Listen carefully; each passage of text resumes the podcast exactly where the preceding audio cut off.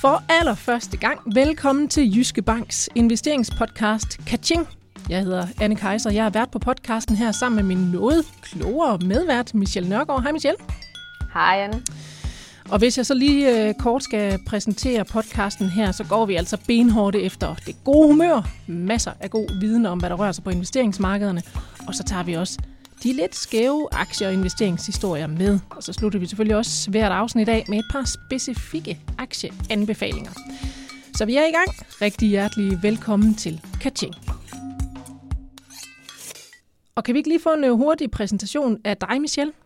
Jo, det kan du tro. Jamen, som sagt, så er mit navn jo Michelle Nørgaard, og jeg har jo den fornemme titel af at være Vice President inden for både bæredygtighed og investeringsstrategi. Øh, hvis man ligesom skal dykke lidt ned i, hvad er det egentlig, så det består af, jamen, så har jeg jo i mange år egentlig beskæftiget mig både inden for investering og aktiestrategi, mens bæredygtighed er noget, jeg har et nyt tema, jeg altid har fået fornøjelsen af at dykke lidt mere ned i. Og det er jo et rigtig spændende emne, må man sige. Det er noget, der udvikler sig hele tiden, og det har fået større og større bevågenhed, både blandt politikere, erhvervslivet og investorer. Og øh, lige præcis det her med bæredygtighed, det tror jeg som man også godt vi øh, kunne øh, risikere at øh, komme omkring i dag. Vi er altså ikke alene her i studiet. Jeg vil gerne byde velkommen til programmets første gæst nogensinde. Det er chefstrateg i Jyske Bank, Ib Fredslund. Velkommen til fødselsdagen. Tak skal du have. Har du gave med? Alle dine guldkorn. ja, det må være gave. Kan du ikke også lige fortælle lidt om din baggrund? Jo, det kan jeg. Altså, jeg har arbejdet i mere end 25 år med økonomi og finans.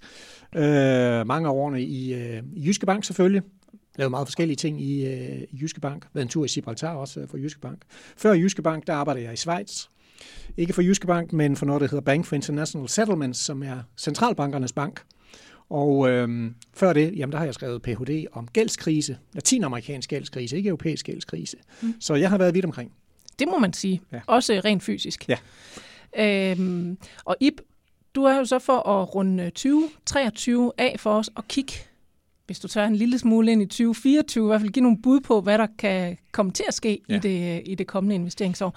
Og hvad var 2023 så for et investeringsår? Jamen på overfladen var det egentlig et godt år. Hvis man sådan kigger på, hvad, hvad har man fået i aktieafkast, jamen det er omkring 20 procent, så det ser, det ser rigtig godt ud faktisk. Men det er samtidig også et år, hvor der er kæmpe stor spredning. Altså hvis man ikke var i de rigtige aktier, jamen øh, så har man ikke fået de der 20 procent.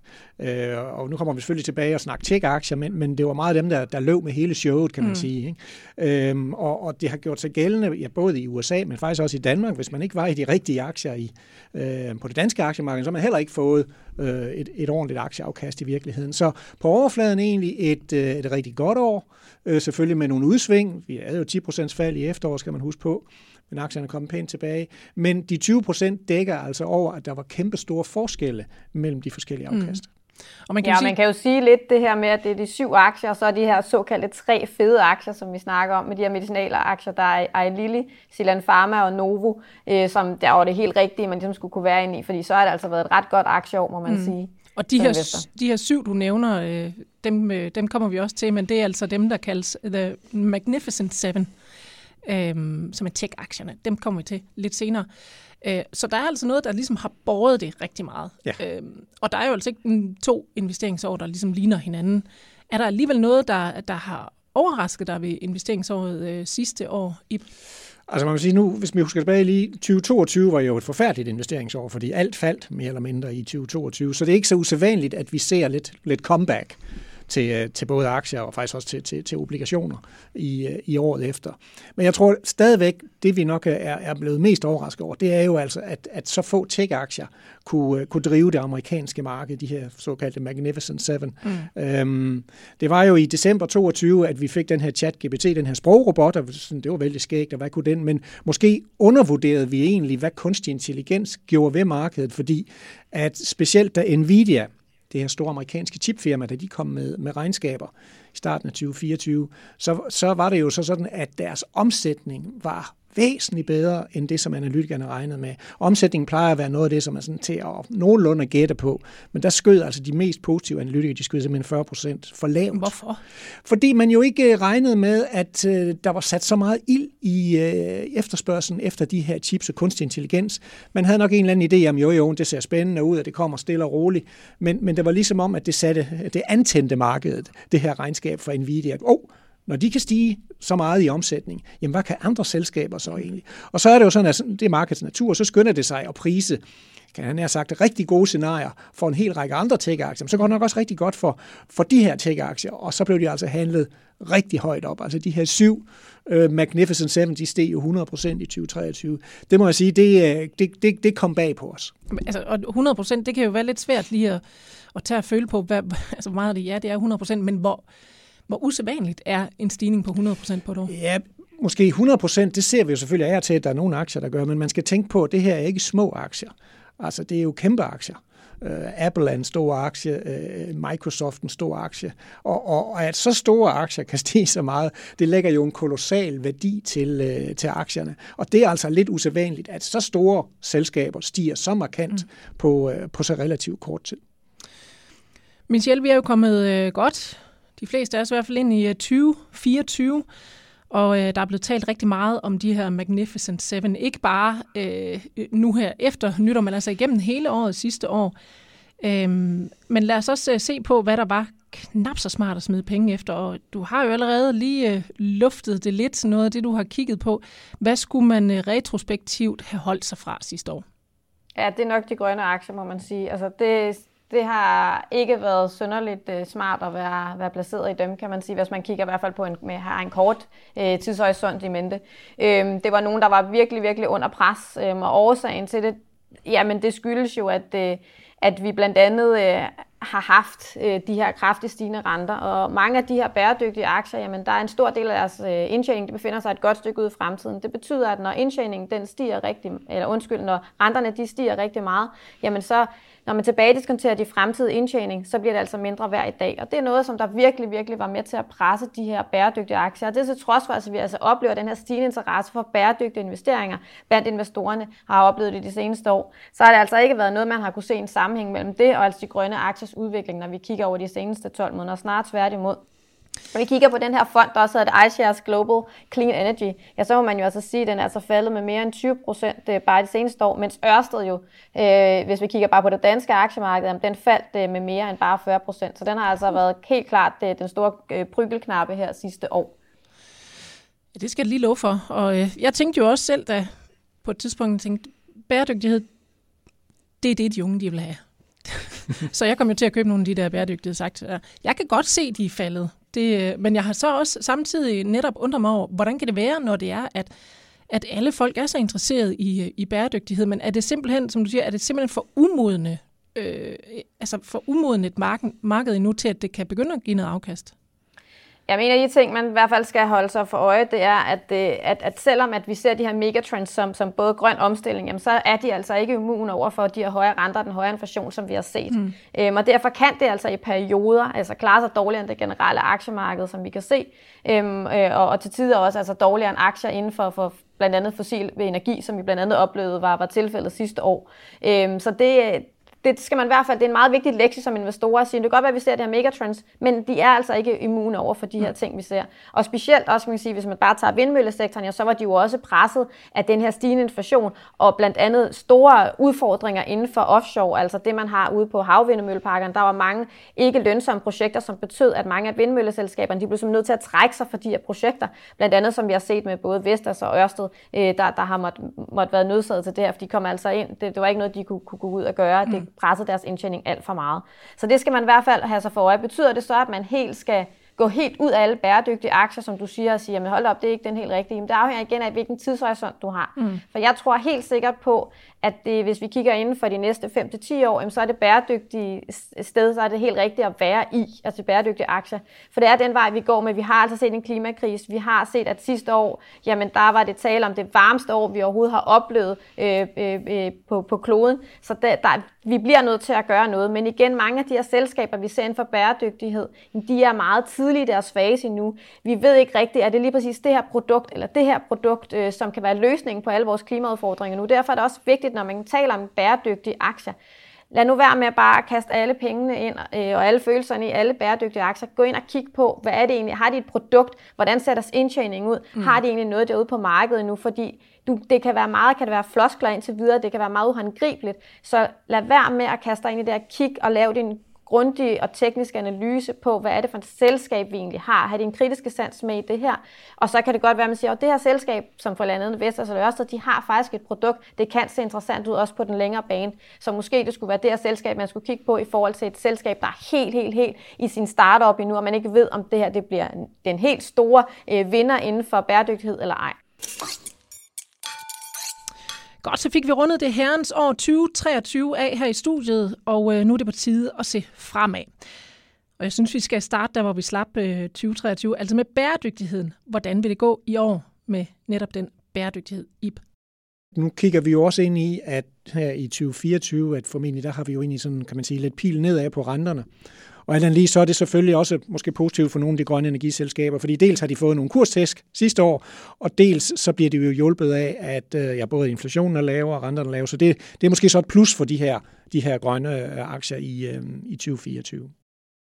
Men Michelle, du sagde også, at det her med ESG-rapportering, det kommer til at betyde en hel masse. Og jeg synes, hvis man sådan generelt ser på det, så synes jeg, det er gået en lille smule under radaren, i hvert fald når jeg har øh, læst nyheder. Jeg har ikke set så meget om det.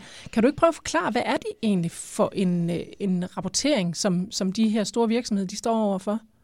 Jo, men det er en ret omfattende ESG-rapportering. Øh, igen er det, skal lige sige, det, til at starte med, er det kun øh, børsnoterede selskaber, øh, som har mere end 500 ansatte, øh, der skal gøre det. Det kommer så til i de kommende år, der går vi ned og til at omfatte alle selskaber. Mm. Så altså ikke kun børsnoterede selskaber med mere end 500 ansatte. De skal svare på et tonsvis, jeg tror det er helt op på øh, mere omkring 80 spørgsmål om, hvordan ser det egentlig ud med alle de her underleverandører? Hvordan lever de op? Altså, er de og så er det igen på ESG, altså Environmental, Social and Governance. Hvordan ser det ud hele vejen rundt? Så det er altså ikke kun miljømæssigt, det er også i forhold til god selskabsledelse, det er også i forhold til det sociale. Hvordan ser det ud for hele vejen rundt? Hvordan gør de? Altså hvordan er medarbejderforholdene, for eksempel? Mm. Øhm, og der kan man sige, at et rigtig godt eksempel er blandt andet øh, øh, logistik- og transportselskabet DSV, som jo har været ude øh, og, og sige, at de har foretaget det her nye øh, investering, det her nye byprojekt øh, i kaldt i Saudi-Arabien. Og der var jo netop et af, et af punkterne, var, at investorerne var rigtig bekymrede for, jamen, hvorvidt det er, et, det er et land, det er ikke noget, de har gjort før, og det er et land, som der tidligere har haft nogle udfordringer inden for ESG. Øhm, så kan de leve op til det her, kan, hvordan kommer medarbejderforholdene til at være, og så videre. Og det er jo netop en af de ting, vi kan se, jamen der skal være rigtig, rigtig god øh, øh hvad hedder det, sigtbarhed i forhold til det her, og være meget stor klarhed om, hvordan kommer selskaberne egentlig til at gøre det. For vi har set det tidligere, øh, at der har været rigtig mange dukket mange uheldige historier op med både korruption, og der har været, at man måske der har været nogle medarbejdere, der er kommet til skade under bygning af for eksempel øh, forskellige øh, øh, infrastrukturprojekter. Så det er noget, som der virkelig er noget, der ligger investorerne på sinde øh, i forhold til det her, og det kommer mere og mere op i tiden, og det er noget, vi kan komme til at se. Så det er altså en masse spørgsmål, man skal gå ind og se på, hvordan gør de, hvordan behandler de deres medarbejdere ordentligt, øh, er der nogen korruption? Og så videre, det er sådan mm. hele vejen rundt, og hvad med, med hensyn til miljøet, passer de på, egentlig på miljøet? Ja kønsligestilling, alt muligt, der ja, har med ESG at gøre. Øhm, nå, vi, vi, vi rundede de her Magnificent uh, Seven, og øh, dem bliver vi også nødt til lige at kigge øh, på øh, i forhold til 2024, øh, HIP. Øh, får vi et afkast på 100% igen i år? Ah, det tvivler jeg jo lidt på. Det, der jo selvfølgelig er, er sket, det er jo at selvfølgelig, at tech-sektoren og kunstig intelligens, det er sådan igen sådan et langsigtet tema. Det er også en megatrend, kan man sige, ikke? som kommer til at være hos os i, øh, i rigtig lang tid. Men det er jo ikke sådan, at alting bare sker fra, fra den ene måned til den næste måned. Og aktiemarkedet har en tendens til ligesom at, at lidt at løbe foran øh, nyhederne og, og så prise kan man sige, tingene til, til perfektion. Så jeg kunne godt måske forestille mig også måske, at, at det, det bliver bredt lidt ud blandt uh. Dem, der måske ikke er steget så meget, at man begynder at kigge lidt på, jamen er der, er der andre, der faktisk kan, kan have gavn af det her. Og så vil man selvfølgelig stadigvæk følge, kan man sige, regnskabsmeddelelserne fra de her Magnificent Seven, men, men det, man skal holde sig for øje, det er jo, at de, øh, når du steder 100%, Ja, det er klart, du har også haft en pæn indtjeningsfremgang. Øh, men der ligger, så vidt jeg, jeg ved, så altså ligger der en forventning om, at indtjeningen i, i de her store øh, tech-selskaber skal stige med omkring 40 procent mm-hmm. i 2024. Mhm. Altså heller igen, ikke dårligt. Heller ikke dårligt, men kan de indfri det en gang til? Altså det, det er jo der, hvor barn virkelig bliver, bliver sat høj. Og ja. der kan man jo måske godt fortsætte, at der kan komme nogle skuffelser ind imellem, hvor nogle selskaber siger, ah, det kunne vi altså ikke helt leve op til. Og så tror jeg måske godt, der kan være, være afregning ved, ved kasse 1, og man måske kigger lidt på, på andre områder i aktiemarkedet, og måske også andre tech-selskaber, der er stedet øh, noget mindre. Så. Ja, og det er lige præcis det, som vi snakker om, den her, øh, som du er inde på, Ip, at forventningerne kommer så højt op. Der er så meget positivt indpriset nu i de her aktier, og det, man kan, en, af, en, af vores, en af mine lektorer inde på Handelshøjskolen øh, kom faktisk med et, øh, med et meget godt billede, et eksempel på det. Det handler lidt om en tredje mølle, at øh, jo bedre resultater, at selskabet rent faktisk kommer ud og leverer, jamen jo hurtigere skal de egentlig træde rundt på den her tredje mølle. Og til mm. sidst, så kan de ikke træde hurtigt nok, for det kan godt være, at de kommer ud med rigtig pæne resultater, som vi har set tidligere også øh, med andre selskaber, men forventningerne er bare skruet så højt op, så de kan ikke nå at indfri forventningerne, til trods for, at det egentlig over år ser rigtig pænt ud i forhold til mm. indtjeningsvæksten, omsætningsvæksten osv. Og der så også, når man kigger på de her store tech-landvindinger, så har vi jo før set, da vi fik internettet for eksempel. Da lige i starten, der var man jo fyr og flamme, alt der havde noget med .com at gøre, det var helt fantastisk. Vi fik jo IT-boblen. Men når man så kigger på, jamen, hvor lang tid tog det egentlig at få det her integreret i økonomien, og at selskabet begyndte at tjene penge, så gik der jo flere år faktisk. Og der kan man jo måske godt tænke, øh, det kan godt være, det går lidt hurtigt med kunstig intelligens, men der skal altså gå nogle år, før kunstig mm. intelligens sådan er rigtig er spredt ud i økonomien. Så, så det jeg hører, det er egentlig, altså tech er ikke det, det værste område, egentlig at, at, at sætte sine penge, men der er alligevel nogle ting, man sådan lige skal være opmærksom på. Helt sikkert. Ja. Nå, øhm, hvis nu vi kigger på øhm, 24 øh, overordnet set, hvordan vil, vil det så blive i, i forhold til 2023 øh, i lighedstegn og forskel, tror du? Ja, men jeg tror, at en af de store forskelle, det er jo nok, når vi kigger på, på økonomien. Vi har de sidste par år været meget optaget af inflationen, høj inflation, kommer inflationen ned. Der tror jeg måske mere, at, at interessen vender sig mod, hvad sker der med væksten i 2024? Øh, det tror jeg, det bliver det dominerende tema faktisk. Og øh, der har vi jo egentlig en forventning om, at, at væksten vil komme under pres, specielt i USA. Fordi noget af det, vi må sige for os for 2023, det var, at det egentlig overraskede os, hvor robust væksten var, specielt i, øh, specielt i USA. Øhm, Europa har sådan hakket og, og ligger omkring nulstregen. Jeg tror, 2024 det bliver året, hvor man fokuserer på, hvad kommer der rent faktisk til at ske med væksten, og så glider inflationsproblemet, det glider måske en lille smule i, øh, i baggrunden faktisk. Mm. Og, og det vil jo så give nogle udfordringer for aktiemarkedet også, hvis væksten den måske ikke bliver så stærk som i 2023, og der er måske endda udsigt til, at USA skal, skal væsentligt ned i gear. Det tror jeg bliver en udfordring for aktiemarkedet. Mm. Michelle, hvordan skal man så, øh, hvis man overhovedet skal, skal man så gå ind og justere på sin portefølje øh, i forhold til de forudsigelser, IPAN kommer med her? Jamen, det har vi jo, det, ja, det skal man, men det havde, har vi allerede gjort uh, tidligere i vores uh, investeringsstrategi. Der har vi jo blandt andet været inde, og, og vi overvægter sektorer som stabil forbrug og sundhedspleje. Øhm, og så har vi så energi med, men blandt andet stabil forbrug og sundhedspleje er jo karakteriseret ved at være nogle sektorer, som jo udmærker sig ved ikke at være nær så konjunkturfølsomme som andre. Øh, fordi at man skal bruge medicin, det er så agter hvilke konjunktur vi har med at gøre. Vi skal mm. bruge toiletpapir, vi skal bruge blære, øh, ligegyldigt om vi har talt om en høj eller lav konjunktur, om hvordan det går med væksten. Så ja, det, det, det er nok mere, at man skal kigge nærmere på de defensive sektorer, som, som ikke som ikke hvad hedder det, rammer så meget af de her øh, ændringer i de økonomiske faktorer. Det må man sige, og det tror vi altså også, hvis det er, vi i hvert fald får ret i vores scenarie, ja, så vil det altså formentlig være, øh, vil det også blive efterspurgt i langt højere grad af de her investorer i løbet af 2024. Mm. Ja, så kan vi også se, i 2023, da de her mere defensive sektorer, de lå også nede faktisk i bunden rent afkastmæssigt. Så, så øh, der kunne godt være noget potentiale i dem også, at, at de altså ikke spurgte afsted i 2023. Så kan der være, at de får mere medvind mm-hmm. i 2024. Og så kan man så også sige, at det danske aktiemarked, som du også var inde på i, lidt i starten, jamen det var også et af de aktiemarkeder, der lå totalt underdrejet i løbet af 2023. Det, ja. det klarer sig i hvert fald væsentligt sværere end mange af de andre globale aktiemarkedindekser. Det skyldes jo, at det, det danske aktiemarked er karakteriseret ved at have en, en høj eh, koncentration af de her defensive, eh, stabile aktier. Og der må man jo bare sige, at, det, at hvis det er, at vi kommer til at få ret i vores eh, vækstscenarie, jamen så må det jo være lige præcis, kunne det godt være mange af de aktier, som også vil kunne, kunne, kunne få yderligere medvind, i hvert fald i løbet af 2024. 2024.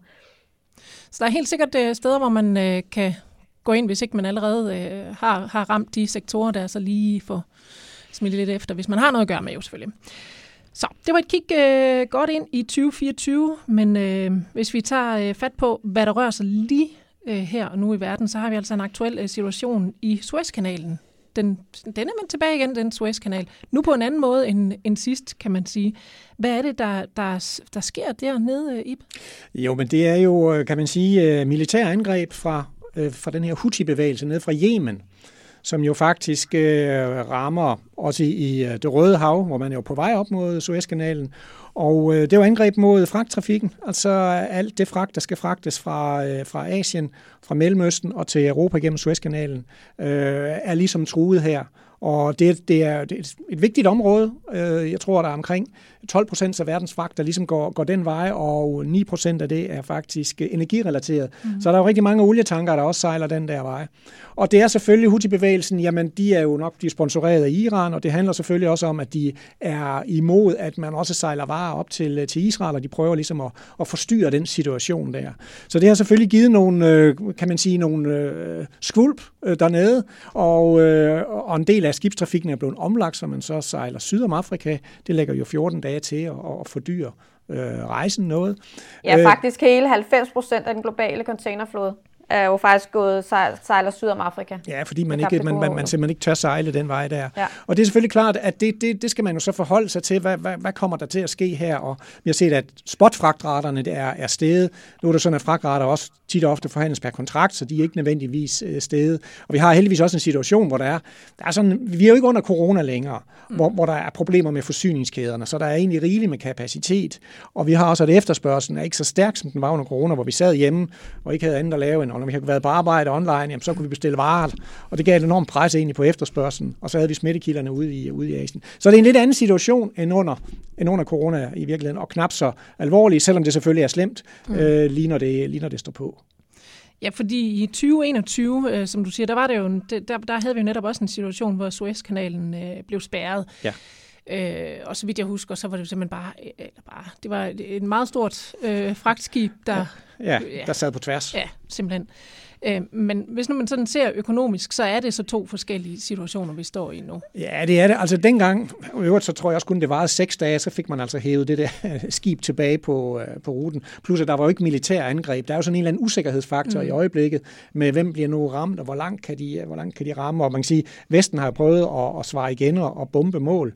Og det er selvfølgelig, de, de finansielle markeder, har set, hvordan olieprisen også har steget lidt. Øh, de finansielle markeder vil jo selvfølgelig prøve at kigge på, jamen, hvor meget kan det her yderligere eskalere? Det er der, risikoen i virkeligheden ligger. Mm. Øhm, og, og det kan jo så være, at tingene måske også der falder, øh, falder lidt til ro. Vi tror i hvert fald ikke, at det sådan vil skubbe vildt og voldsomt til den globale inflation. Altså dertil, kan man sige, betyder fragtraterne alligevel ikke så meget i den globale inflation, og vi har en anden, kan man sige, forsyningssituation, vi har en anden kapacitetssituation, mm. end vi havde der under, under corona, hvor, hvor fragtraterne de steg øh, rigtig meget.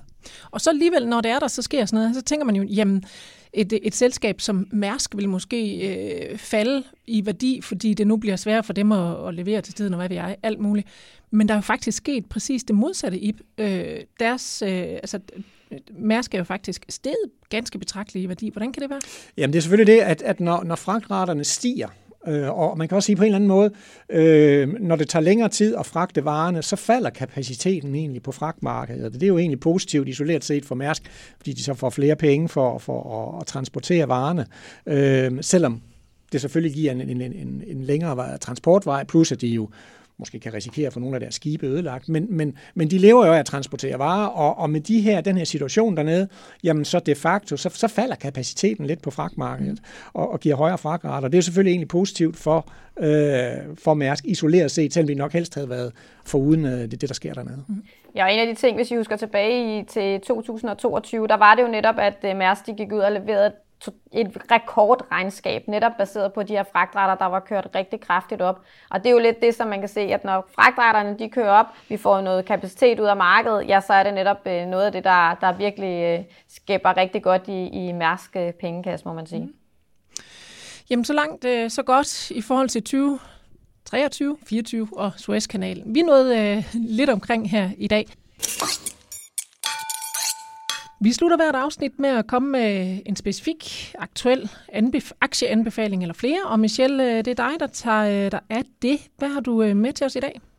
Ja, men lidt i forlængelse i forhold til, at du spurgte mig om, hvilke sektorer man med fordel kunne kigge ind, nærmere ind på her i løbet af 2024, hvor man skulle være placeret, jamen så har jeg valgt at kigge nærmere på et medicinalselskab ved navn Genmap.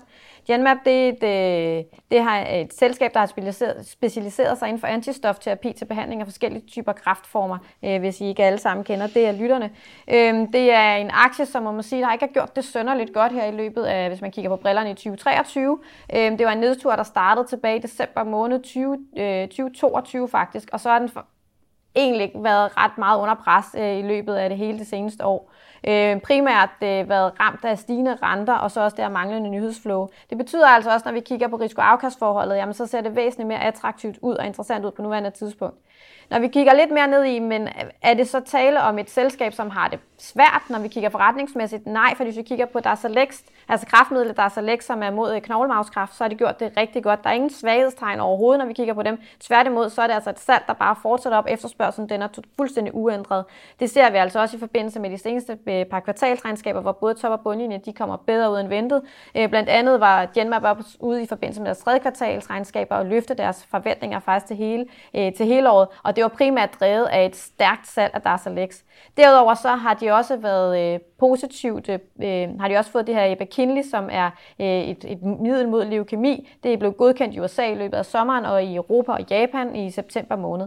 Når vi kigger på Genmap, så er der tale om et selskab, som har en høj indtjeningskvalitet. De bliver ved med at levere, de har en pæn vækst, og de har praktisk talt ikke noget gæld. Når vi så kigger på aktien, så er det ikke fordi, den er hamrende billig alligevel, når vi kigger på EV-EBITDA, men, e, men, men Genmap er altså bare et virkelig defensivt kvalitetsselskab, som jo altså nogle gange så koster ting jo bare penge, og det må man sige, at det er altså Genmap, må man sige, i forhold til det her. Samtidig så hvis, også, hvis, hvis vi får ret i vores øh, makroøkonomiske scenarie om, at vi taler om en vækstommatning i løbet af 2024, ja, så kan det altså også være interessant øh, at, øh, at være investeret i Genmap, fordi det er så aktivt hvilken konjunktur, vi har i, vi, vi havner i, ja, så vil Genmaps produkter altså fortsat være efter efterspurgte. I forhold til nyhedsflowet, som jeg jo nævnte, om at det er noget, der har været med til at presse Genmap-aktien sidste år, fordi der, vi manglede lidt på den nyhedsfront, ja, så kommer altså også til at ske noget her i løbet af 2024 på den front. Øh, blandt andet, hvis vi nævner det her middel Hexabody CD38, som altså i folkemunden kaldes for SuperDAR, DARSA, altså som er aftageren til DARSA-Lex, når det udløber patent, jamen så kommer vi til at få blandt andet fase 2-3 data øh, her i løbet af 24. Det er et produkt, igen som jeg sagde, inden for knoglemavskræft. Der taler om en nyere version af Darzalex. Øh, der er dog for tale om en smule øh, flere bivirkninger forbundet med Hexabody CD38, men de forløbige øh, studier de viser altså, at, øh, at Hexabody CD38 vil være 10-100 gange mere effektivt end, end Darzalex. Og hvis det viser sig at være, være holde sig til troende, og vi kommer til at få indsnævret det her range en lille smule, når vi hvor vi får flere og flere data og kommer længere øh, i forsøgsdataene, ja, så vil det altså være noget, der virkelig kunne øh, være med til at sikre, at Genmap, at de har et, et effektivt kraftmiddel, altså også mange år frem. Derudover så er der også en lille ekstra krøl på halen, det er, at J&J, øh, deres amerikanske partner, de har altså en option på deres partnerskabsaftale på netop det her Hexabody CD38, og deres forudsætning er, altså at de her data de viser sig at være signifikant gode. Det, der er derfor bliver de her studier altså også virkelig afgørende karakter, for man kan snakke om, at at Genmap er egentlig en aktie, som normalt kører stille og roligt, men vi så kan altså få de her kraftige udsving den ene eller den anden vej. Og hvis de her data altså viser sig at være signifikant positive, ja, så vil det altså være lige præcis et af de her steder, hvor vi kommer til at se en kursraket, der godt kan flyve opad. Så hvis vi ikke er kommet og hoppet med på det her vogn nu, ja, så er det altså nu, man synes, man skal hoppe med på Genmap-vognen øh, på nuværende tidspunkt. Og så hvis vi skal gå lidt mere også i det stabile forbrug, øh, som jo også nævnte, som er en anden sektor, så kan man med fordel kigge på øh, Carlsberg. Det er altså også tale om en defensiv aktie, det er altså tale om stabil indtjening, også når vi kigger øh, øh, løbet af, af 24, må man sige. For en af de ting, der også er tale om med Carlsberg, når den befinder sig inde i de her stabil forbrugssektoren, ja, så er der altså tale om en sektor, hvor man skal altså købe dagligvarer, desuagtet, hvilke konjunktur vi, er, vi, er, vi har været med, med at gøre. Efter en lidt rutsjebanetur, man siger 2023 øh, øh, for det danske bryggeri Carlsberg, så ser vi altså potentiale for, at vi også kan få mildere vinde, der blæser i, i det danske bryggeris retning. Øh, 2023 var som bekendt øh, ramt af både dårligt sommervejr, hvor man siger stigende pres på forbrugernes pengepunkt, og altså også i høj grad den her aktiens høje værdiansættelse, der har sat aktien under pres. Men det har altså også betydet, at bryggeriaktien den er faldet med mere end 30 procent siden toppen, og nu er det tale om, at det, Carlsberg er det billigste bryggeri i hele Europa.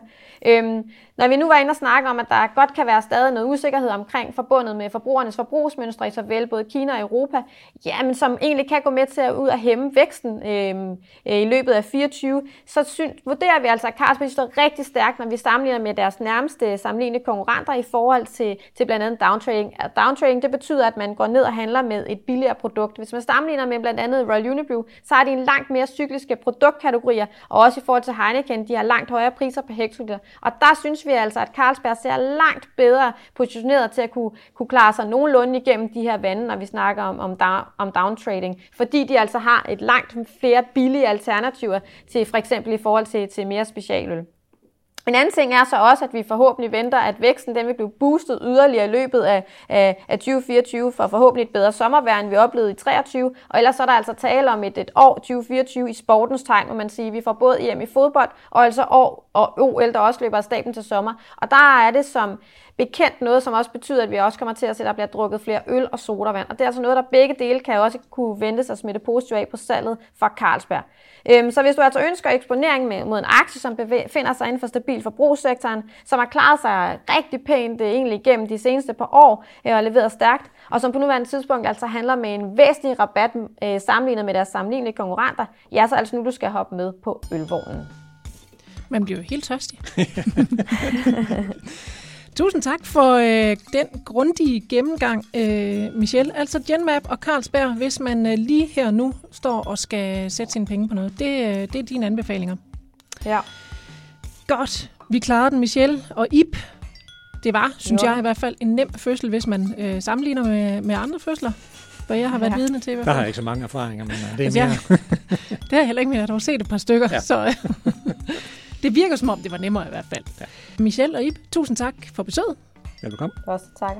Og podcasten er jo faktisk bare en del af Jyske Banks øh, nye investeringsunivers ved navn Kaching. Onsdag den 31. januar, der er der premiere på webinardelen af Kaching, hvor du øh, som ser kan styre indholdet med din live-spørgsmål til Michelle og dagens gæst eller gæster. Og det er altså et øh, webinar, som øh, vender tilbage hver fjerde uge, ligesom podcasten her. Hvis du har lyst til at grave dig ned i artikler og andet investeringsindhold fra podcasten i dag, så smut ind på øh, jyskbank.dk, tema, catching, eller følg os på Instagram og Facebook under profilen Jyske Bank. Tak for nu, og på genhør.